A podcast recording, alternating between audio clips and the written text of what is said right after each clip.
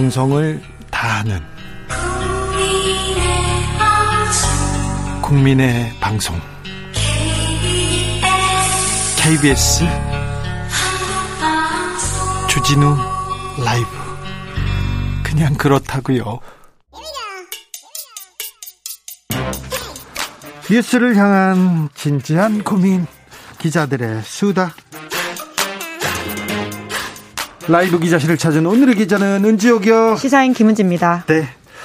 연말에 대선판이고 취재할 게 많죠. 네, 아무래도 선거 시계가 빨라질수록 더욱더 이슈가 많아지고 있기 때문인데. 네. 네. 정치부 기자들 발도 마음도 급해집니다. 자, 오늘 준비한 뉴스부터 가볼까요? 네, 관련된 대선 소식입니다. 네. 각종 의혹으로 탈당했던 국민의힘 전봉민 의원이 윤석열 선대위에 부산본부장으로 임명됐다라고 합니다. 부산본부장으로요? 전봉민 그 부동산 투기 의혹 그 그분 말이지 않습니까? 네, 그 편법 증여 의혹이 있었고요. 예? 또그 부친이 관련된 취재를 하는 기자에게 예? 돈 3천만 원 줄 테니까 취재하지 마라 이런 식으로 보도 무마를 했다라는 의혹이 있었죠. 작년에 있었는데요. 예? 그러다 보니까 그 당시에 전 의원이 탈당을 한 바가 있습니다. 네. 당에 부담을 주지 않겠다 이런 것이었는데 네. 결과적으로 당 차원에서의 징계가 없었다 이런 비판도 있었습니다. 그런데 이 선거철에 이게 쓱 그것도 부산 본부장이요? 네, 이제 그러다 보니까 말이 나오고 있는데요. 심지어 미스테리다 이런 기사까지 나오고 있습니다. 네. 전 의원이 지난 2일에 윤석열 선대의 출범을 앞두고 복당을 했는데요. 곧이어서 지난 6일에는 윤석열 선대의 부산본부장 임명되었다라고 하거든요. 네. 근데 이 시점이 굉장히 묘한 게 이준석 당대표가 당시에 자맹 논란이 있었을 때였습니다. 네. 그러다 보니까 당 지도부가 없는 사이에 스리슬쩍 처리된 게 아니냐 이런 의혹이 나오고 있는데요. 관련해서 권성동 의원은 한겨레와의 통화에서 자진 탈당했기 때문에 시도당 위원회에서 복당 결정을 받은 것이다 라면서 절차상 문제가 없다 이렇게 이야기하고 있습니다. 자진 자진 탈당했으니까 아무렇게나 들어와도 아니 그냥 물론 이런 절차 없이 들어와도 된다 이런 얘기였군요. 네, 그러니까 시도당 차원에서 결정한 거다 이런 취지 이야기를 했었는데 네. 하지만 또 한겨레 취재에 따르면 부산시당 관계자는 국회의원 신분이기 때문에 복당한 건은 중앙당에서 심의했고 시당이 이를 달지 않은 정도다 이렇게 밝혔습니다. 네.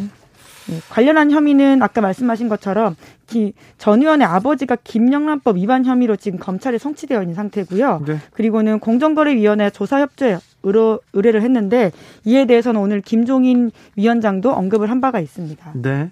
그러면 국민의힘 지역구 당협위원장 자리도 이렇게 복권됩니까? 바로 네, 받았습니까? 네, 그렇진 않습니다. 국민의힘 같은 경우에는 사고 지역구에서는 먼저 조직위원장을 임명하고 그런 다음에 당협위원장을 임명하거든요.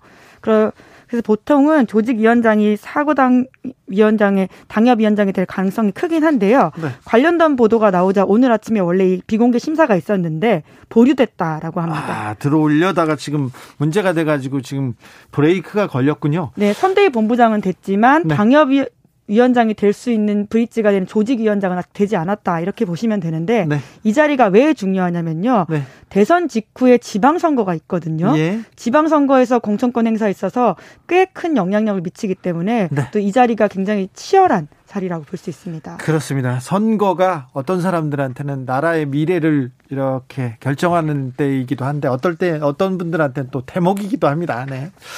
자, 특혜 수주 의혹 박덕흠 의원 기억하십니까? 그분도 이제 그만두셨는데 어, 아, 그만두신 게 아니라 당을 나가셨는데 무소속으로 탈당하셨죠. 이분도 어, 국민의힘 충북 선대위원장 발표됐습니다. 한 시간 만에. 근데 발표 한 시간 만 뒤에 여기는 보류가 됐죠. 보류가 네, 됐습니다. 선대위 자리도 여기는 보류가 됐다 이렇게 보시면 됩니다. 네, 네. 아우 선거철에 바쁜데 바쁜데 뒤에서 일하시는 분들은 많이 있군요. 네.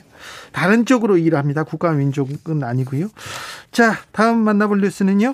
네, 경찰이 홍남기 부총리에 대한 수사에 들어갔습니다. 아들 저기 특혜 입원 말인가요? 네, 그렇습니다. 시민단체 서민민생대책위원회가 고발을 해서 사건이 돌아가고 있는 중인데요. 네. 홍남기 부총리와 김현수 서울대 병원장에게 직권 남용, 업무 방해, 김영란법 이런 혐의로 고발을 했고요. 지금 서울경찰청에서 수사에 들어갔다라고 합니다. 자, 홍 부총리 아들이 아파가지고 병원에 갔어요?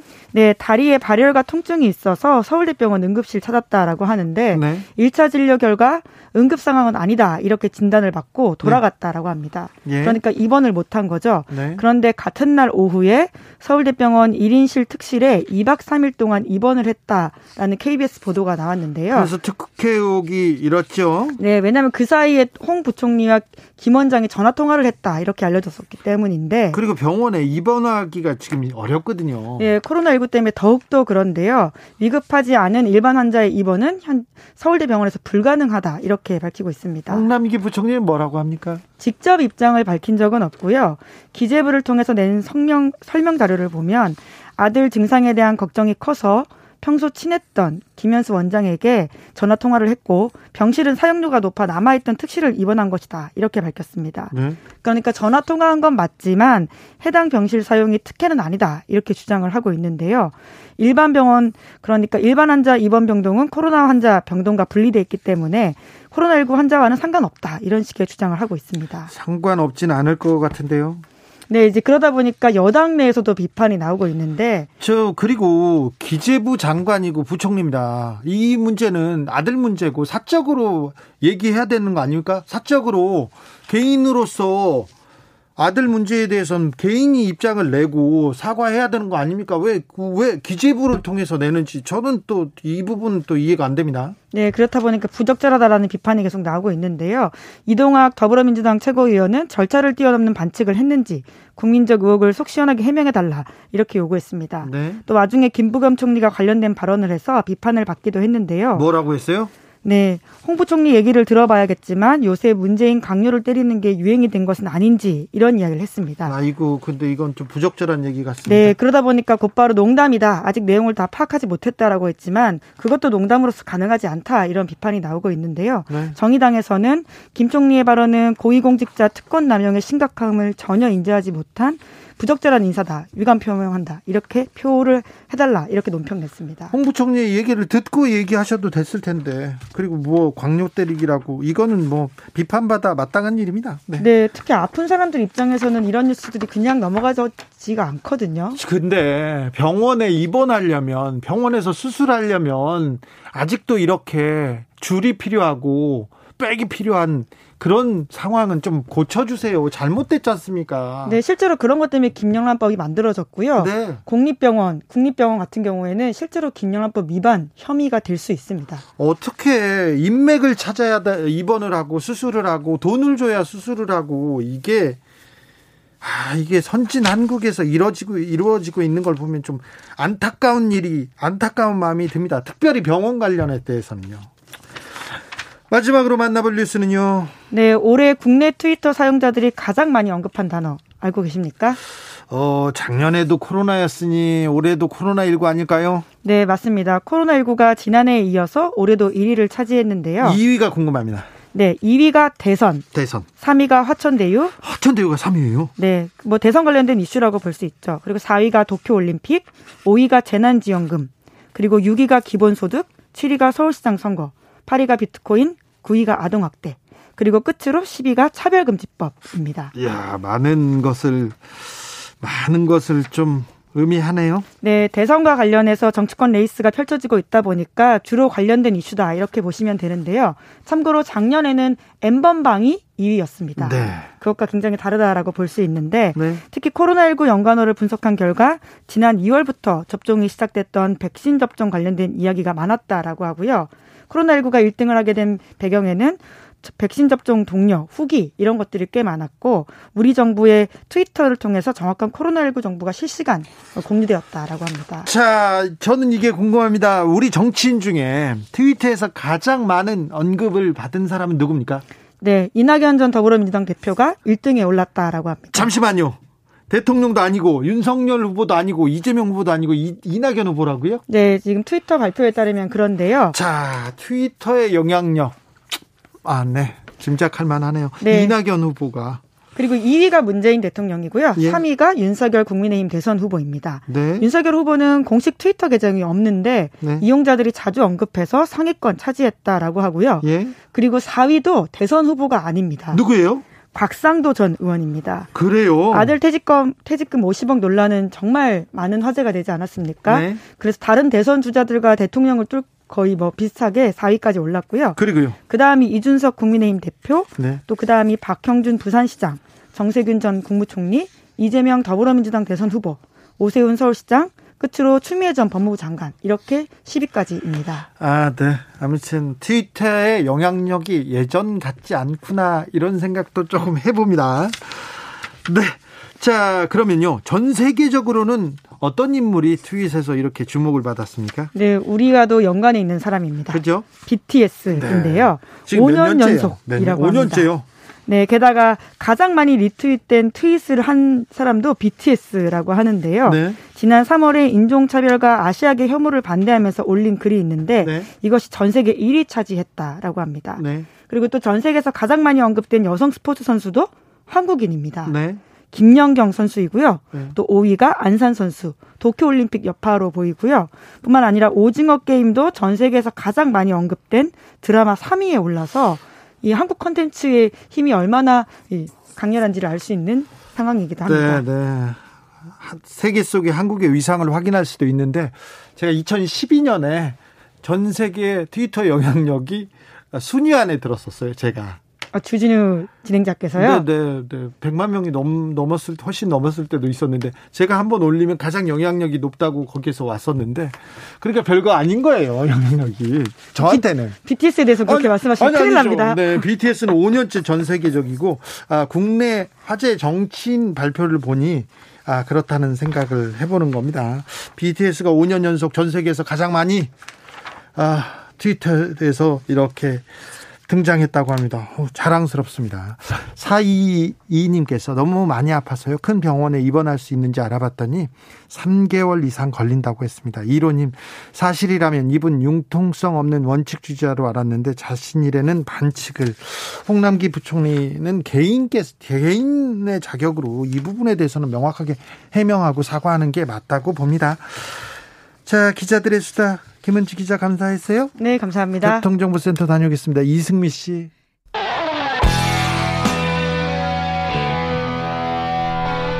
스치기만 해도 똑똑해진다. 드라이브 스루 시사 주진우 라이브.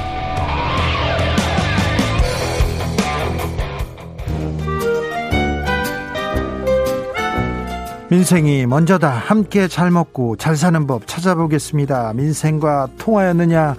생생민생 통. 안전하 소나 민생 생각 안진걸 민생경제연구소장 어서 오세요. 네, 안녕하십니까. 소장님 오늘은 어디를 그렇게 바삐 다녀오셨습니까? 최근에 다녀온 곳세 개만 아주 짧게 말씀드릴게요. 네, 아주 짧게는 잘안 예, 되시는 분입니다. 양해해 주십시오. 안진걸 소장은 안 됩니다. 자, 우리 국민들 3,500만 명이 KT 불통 사태로 피해를 봤는데 네. KT에서 발표한 것은 어, 소비자들은 한 몇백 원, 네. 중소상공인들은 몇천 원 주고 끝내겠다는 거예요. 네. 근데 그 한두 시간 동안 피해를 보신 분들이 많고 소비자들이 또 충격도 또 당한 거거든요. 네. 근데 이렇게 지금 이제 유튜브로는 나가는데 KT 구현모 사장께서 사과하고 적극적인 보상을 약속했는데 네. 그리고 11월 30일까지 피해 신청을 받아가지고 그 결과를 발표한다고 했는데 아직까지 감감 무소식입니다. 아직까지요? 예, 그래서 어, KT가 국민기업답게 또 올해 지금 제가 맨날 이야기하지만 코로나19 국면에 오히려 배달, 온라인, 금융, 통신, 방송 업종들은 돈을 엄청 벌고 있잖아요. KT도 잘 벌었고요. KT는 예. 야구단 우승도 했습니다. 예, 매출이 수십조에 영업이익만 1조가 넘어갑니다. 그래요? KT가요. 네. 그러면 과감하게 소상공인들 그렇게 힘든데 소상공인들을 대상으로 요금 인하를 해줘야 된다는 여론이 있었는데 그걸 또 안 했는데 이참에 피해를 본 소상공인들은 제대로 보상해달라. 네. 소비자들에게 보상해달라 해서 제가 캐티를 지난 주말에 항의 방문 갔다 왔고요. 네. 그리고 두 번째로는 두 번째는 그 2015년 11월 14일 날 민중대에서 우리 백남기 농민 어르신이 네. 박근혜 정권의 물대포 폭력으로 쓰러져 숨지셨잖아요. 예. 그래서 그분을 오주기가 돼서 그분을 추모하는 한 농민의 삶과 죽음이라는 책이 나왔습니다. 벌써 5년이 됐습니다. 예, 5년이 됐습니다. 이분의 네.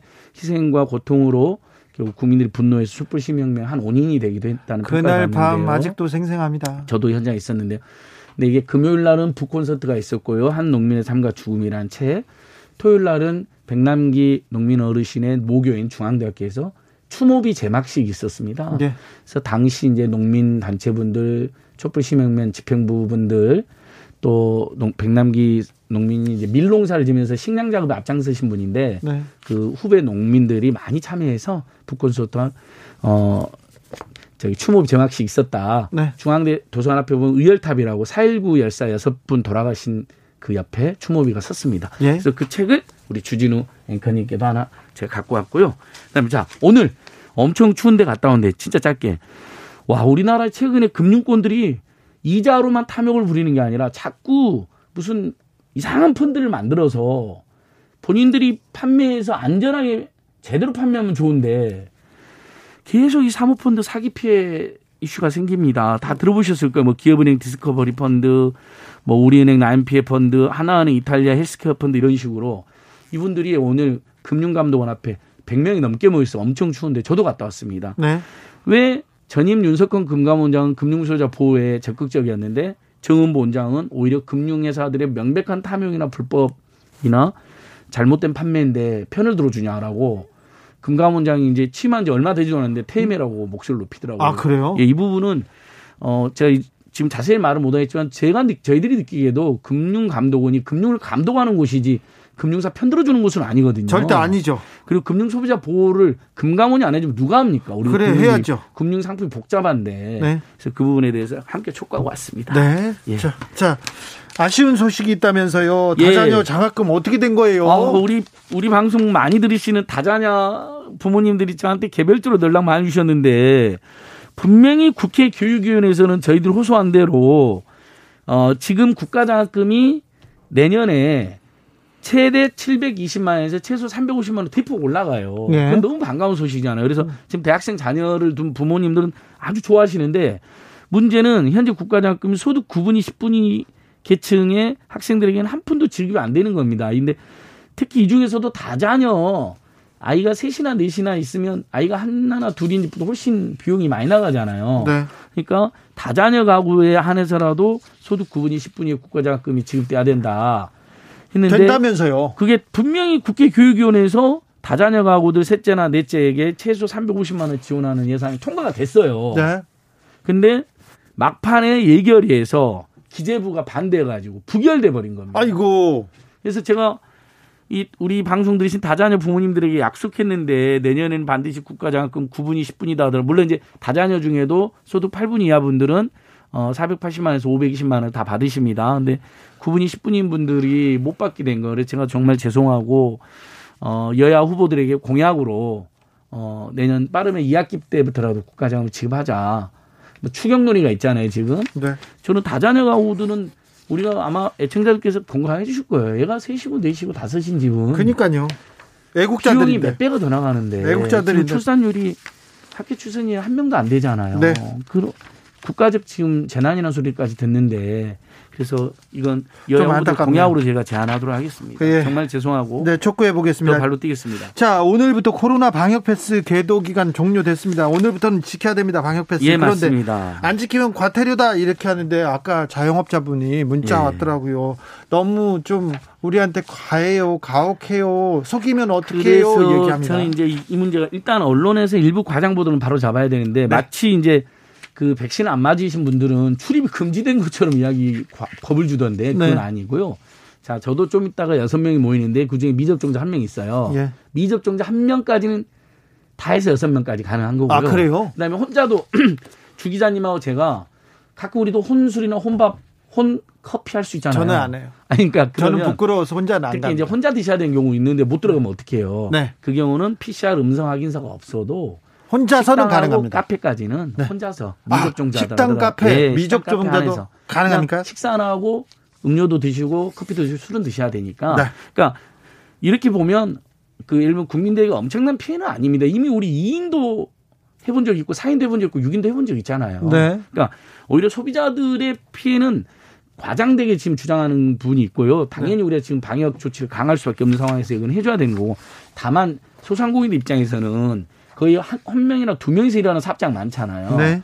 거기서 피크 타임에 어, 요리하고 계속 나, 손님들 시, 그 서비스 존해야 되는데 계속 방역 패스 여섯 명 중에 다섯 명은 방역 패스 확인하고 한 명은 미접종자 뭐 이런 거 체크하는데 시간이 걸린 문제가 있어서 네. 계도 기간이 끝나서 오늘부터 단속이 원칙적으로 한다고 하지만 저는 소규모 사업장은 계도 위주로 계속 하고 경우에 따라서는 근로기준법이 5인 미만 사업장에게 제외되어 있는 것처럼 5인 미만 사업장에게는 과태료라도 유예해 줘야 되는 거 아닌가. 네. 예, 소상공인들이 한둘이서 일하는데 그 네. 부분은 네. 좀 저희들도 소비자들도 지키겠지만 소상공인들에게 좀 유연하게 좀 해주자 이렇게 호소를 드려봅니다. 자 자영업자 손실보상 50조 주겠다 100조 주겠다 말은 말았어요 당장 주자 했는데 공방만 또 이어지고 있습니다. 또. 예 이거 정말 제가 냉정하게 객관적으로 말씀드립니다.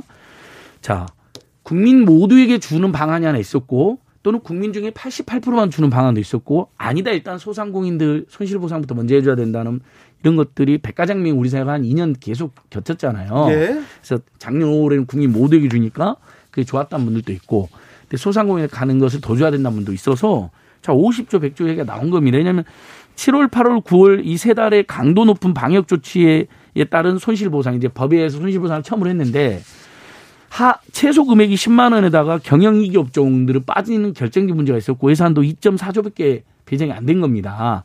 그러니까 이제 이재명 후보라 이런 사람들이 대폭 늘려야 된다는 주장을 한 거죠. 저희 민생 시민 단체들도. 네. 그리고 2차 손실 보상은 10월, 11월, 12월 이 세 달치에 대해서 이제 준비를 하고 있는 거거든요. 마침 국회에서 예산안에서 이번에 2차 손실 보상부터는 하한액이 50만 원 올라갔습니다. 네. 근데 자, 세 달간 큰 피해를 보신 분들 입장에서 50만 원, 100만 원 받으면 임대료도 안 되는 문제가 생겼잖아요. 그죠. 그러니까 누구 너나 할 것도 휘어야 해서 50억도 나오고 100억도 나온 겁니다. 물론 금액은 제가 나중에 좀 더 정교하게 짜면 줄어들 수는 있어요. 우리 국민들이 야 왜 국민들 모두 우리 국민들 모두 고생했는데 우리한테는 안 주고 계속 중소상공인만 줘 이런 분들도 있거든요. 그러니까 네. 50조 100조에 대해서 박탈감을 가지는 국민들도 있을 텐데 저는 금액은 좀 줄어들 거라 보는데 자 이렇게 윤석열 후보님이 50 100조, 김종인 대표가 100조 이야기했으면 지금 당장 논의하는 게 맞죠.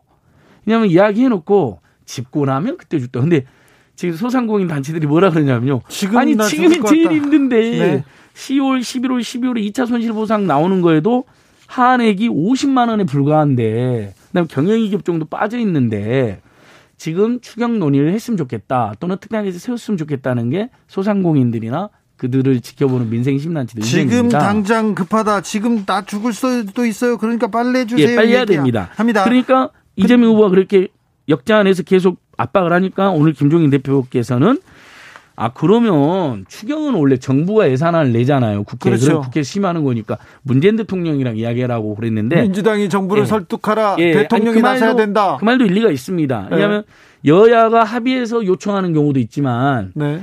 정부가 먼저 나서면 일이 더 빠르게 되죠. 네. 근데 저는 그 말에 그런 일리는 있지만 결정적 문제는 그러면 이제 정부와 여당의 논의를 촉진하는 하고 제안하고 야당은 빠지면 되겠습니까? 정부 여당도 책임 있게 나서고 야당도 지금 대통령님 만나자. 여당 대표들 만나자. 그럼 여야 후보가 만나자. 그래서 이건 먼저 논의를 하자. 지금 제일 힘드니까 우리 국민들이. 그래서 저는 제일 좋다고 보는 게 소상공인 손실보상 뭐 50조 안팎으로 최대한 진짜 이분들이 어 10월, 11월, 12월간 그다음에 이게 1월, 2월까지 지금 가는 분위기잖아요. 네. 손실보상 제대로 해주고요. 그게 어 이재명 후보 제안했다가 유보하긴 했지만 저는 뭐 선거 전에 만약에 지원하면 그게 시비가 붙은다면 선거 후라도 지금 이게 1월, 2월, 3월까지 우리 국민들이 코로나로 지금 2년이 넘게 많이 고생을 하면요. 네. 너무 고생했고 비용 지출도 많고 내수도 이축이 계속됩니다. 그래서 네. 6차 재난지원금도 어 저는 선거 후에라도 다시 전 국민에게 주는 방식 작년 5월에 줬던 거 있잖아요. 네. 그것도 같이 논의가 됐으면 좋겠습니다. 당연... 먼저 순서로는 소상공인 손실보상금부터 대폭 늘리는 것을 여야가 네. 빨리 합의하자. 네. 방역 패스 관련해서 소상공인 자영업자분들의 고충이 좀 많, 많은 것 같아요. 어, 아쉽다는 얘기 계속 들어오고 예, 있습니다. 아무래도 과태료를 개인이 실수하면 잘못하면 10만 원인데 운영자는 네. 300만 원 이하로 한다니까 부담이 되죠. 안 그래도 장사도 안 되고 힘든데. 4025님께서 소상공인 주인한테 과태료 물리지 말고요. 속인 손님한테 50만 원씩 물리세요 얘기합니다. 그것도 일리가 있습니다. 네, 예. 일리가 있습니다. 3204님. 아, 이것 또한 방역 패스 말도 안 되게 대기업류는 다 입장시키고 소상공인만 다 죽이는 법입니다. 이렇게도 얘기합니다. 그러니까 이제 대형마트라든지 교회 같은 데가 일일이 확인하기 어렵지 않느냐 그러는데 백화점도 들어가고 그거에 대해서 특히 교회가 많이 종교시설에서 많이 퍼졌잖아요. 예. 오, 미크론도 그랬고 그러니까 그거에 대한 불만이 많아요. 비판이 많아요. 그 부분은 저는 종교 권리의 눈치를 본 부분이 있다. 그런 좀 저는 그건 시정돼야 된다 보고요. 지금 문자 제안처럼 특히 소상공인들 중에도 대규모 사업장도 있잖아요. 큰 식당이라든지 큰 마트들은 네. 저는 그 손님 직원들이 그걸 점검할 여력이 있는 데는 과태료를 부과할 수도 있겠지만 정말 손님 그 한두 명이서 두세 명이서 일하는 곳 그런 작은 식당이나 카페들은 과태료 부과는 유예해 주는 게 맞다고 봅니다. 자, 내년부터 아기 낳으면 200만 원씩 준다고요? 예. 이건 제가 지난주에도 이 굉장히 어지러운 한국사에서도 기쁜 소식을 했잖아. 아이 태어나면 200만 원씩. 네. 그다음에 만 2세까지 어 영아 수당을 30만 원. 2025년부터는 50만 원 올라가는데요. 근데 출산율을 그 이유가 있었어요. 정부가 그렇게 하는 건 잘한 건데 그 이유가 지금 이제 통계청에서 지난 9일 날 발표한 걸 보니까요. 올해 30만 명 아래로 떨어졌는데 26만 1000명으로 떨어지고요. 2026년도 24만, 2023년도에 23만, 2024 23만 원. 확 떨어져 버립니다. 매년 100만 명이 예. 가깝거나 100만 명 넘을 때가 있었는데 지금 23만 명대로 떨어진다고요? 다만 근데 90년대 초중반에 아이들이 많이 태어났답니다. 그래서 그분들이 이제 결혼 아이들이 많다는 건 결혼할 확률이 숫자 더 많아지겠죠. 그러면 2025년부터 늘어날 수는 있다고 전망이 되어 있는데, 근데 지금 너무 떨어져 버리는 거잖아요. 네. 그래서 어 정부가 이렇게 영아 아이템 200만 원, 만 2세까지 30만 원, 그다음에 나중에 50만 원 올리고요. 그다음에 아동 수당이 만 7세까지였는데 만 8세로 늘렸는데 저는 얘기가 또 작습니다. 프랑스나 캐나다처럼 초, 중, 고 졸업할 때까지 50만 원을 지급하자. 근데 만약 우리가 친환경 무상급식하고 고등학교 무상교육은 잘 돼 있잖아요. 이건 다른 네. 나라에서 부러워하거든요. 친환경 무상급식 같은 경우는. 네. 그러면 그 그걸 잘하고 있으니까 예를 들면 50만 원이 너무 부담되면 30만 원, 40만 원이라도 네. 초중고까지 그런 로드맵을 발표해야 된다. 여야 후보들이 이런 걸로 경쟁해야 됩니다. 네. 오사공호님이 그런데요 방역 패스자들이요 증, 증명하기 위해서 증명하기 위한 방법을 잘 모르는 분이 많대요. 지인이 식당 하시는데요 나이 든 분이든 젊은 분이든 전달이나 숙지가 좀 부족해 보입니다. 홍보들. 근데 요즘에는 식당이나 카페 가보면 저는 그러니까 아무튼 어, 전체적으로 우리 소상공인들, 특히 소규모 소상공인들 호소는 일리가 있어서 제가 편, 그걸 주창하는데. 네. 이게 너무 뭐 나이가 난 것처럼 과장하는 건 안 맞는 것 같아요. 왜냐면 지금 우리 주부장님이나 네. 그다음에 우리 애청자분들 지금 카페나 식당 가면 입구에서 다 찍잖아요. 잘 되어 있어요. 그냥 근데 카카 그거 그 QR 체크인 네. 그게 익숙치 않은 분들은 안심 코로를 하잖아요. 요즘에는요. 네, 네. 그두 가지 방법 거의 다 저는 정착됐다고 보거든요. 네. 다만 그것을 체크하는 인원이 없는 소상공인들이 있잖아요. 네. 한둘이서 하는 분들은 그 경우까지 들면 손님 확인 뭐 제대로 못했다고 과태료 물리는 건 과하다. 이 지적은 일리가 있습니다. 알겠습니다. 그 부분은 당국이 네. 유연하게 어 저기 유예를 해주고 네. 어, 그렇게 해야 된다고 봅니다. 박공구님께서 어찌 보면요 앞으로 코로나보다 더 무서운 것은 저출산 인구 감소일 듯합니다. 그거 이거 중요합니다. 아주 심각한 문제고요. 자 생생민생통 안진걸 소장 함께했습니다. 오늘도 감사했습니다. 예, 고등학생까지 아동 수당을 50만 원 언젠가 올려야 된다고 강력히 호소 드려봅니다. 알겠습니다. 고등학교 다시 가고 싶어요. 네. 예. 오늘도 수고하고 지친 자들이여 여기로 오라. 이곳은 주기자의 시사 맛집 주토피아 주진우 라이브.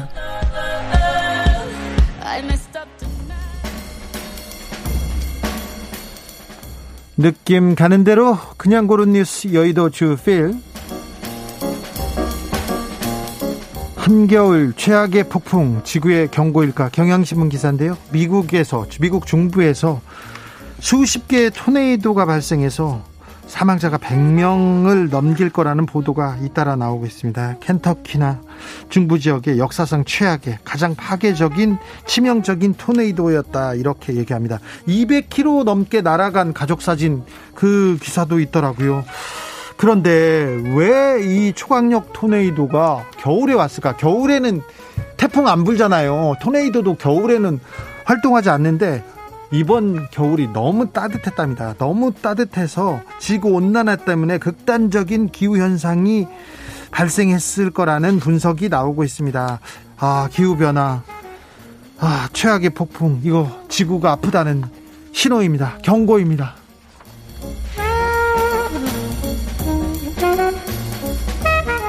BTS 진 슈퍼 참치에 일본인들 분노 동해가 아니라 일본에다 머니투데이 기사인데요. BTS 멤버 진이 자작곡 슈퍼 참치를 이렇게 발매했습니다. 그래서 뭐 5일 동안 유튜브에서 전 세계인이 가장 많이 본 동영상이고 중국에서도 가장 인기 있는 동영상이라고 합니다.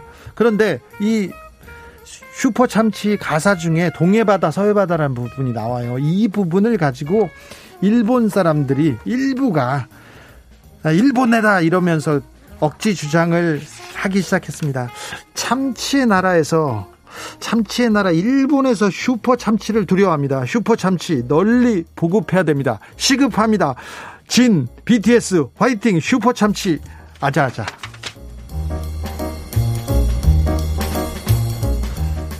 이탈리아 주교 산타 없다. 동심 파괴 항의에 사과. 연합뉴스 TV 기사인데요.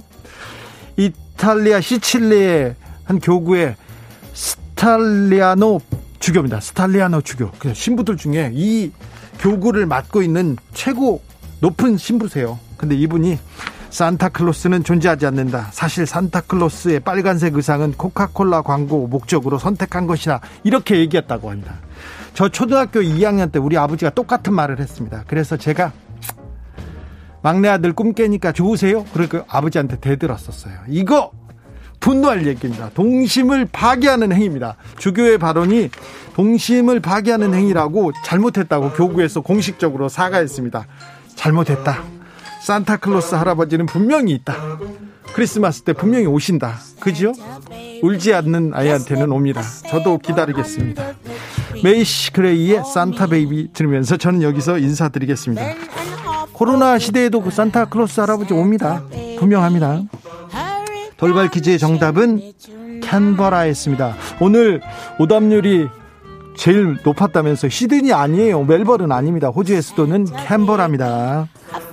캐나다는 오타와고요. 네, 이거 많이 나왔는데 내일 오후에 5시 5분에 저는 돌아오겠습니다. 지금까지 주진우였습니다.